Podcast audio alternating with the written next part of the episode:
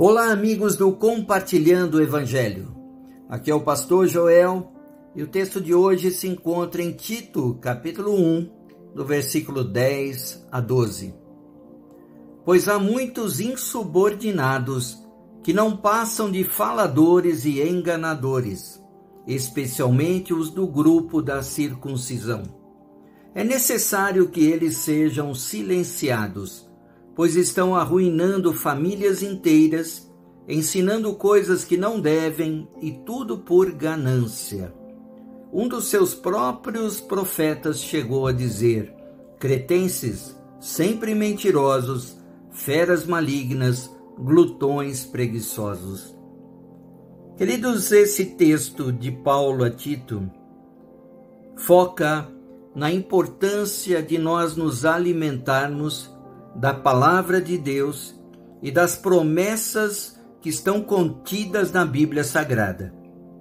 Há muitos faladores e enganadores que tentam levar as pessoas a se afastarem da presença de Deus, crendo unicamente, exclusivamente na força humana, não na graça de Deus.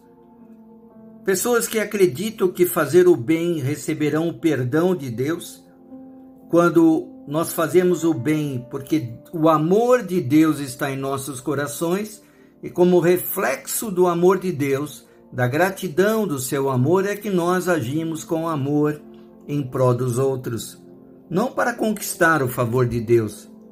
Dessa forma, muitas pessoas são enganadas, enganadas para cumprir a lei, para que possam ser salvas diante de Deus. Isso é uma mentira. A mentira, porque a salvação é nos dada pela graça do Senhor.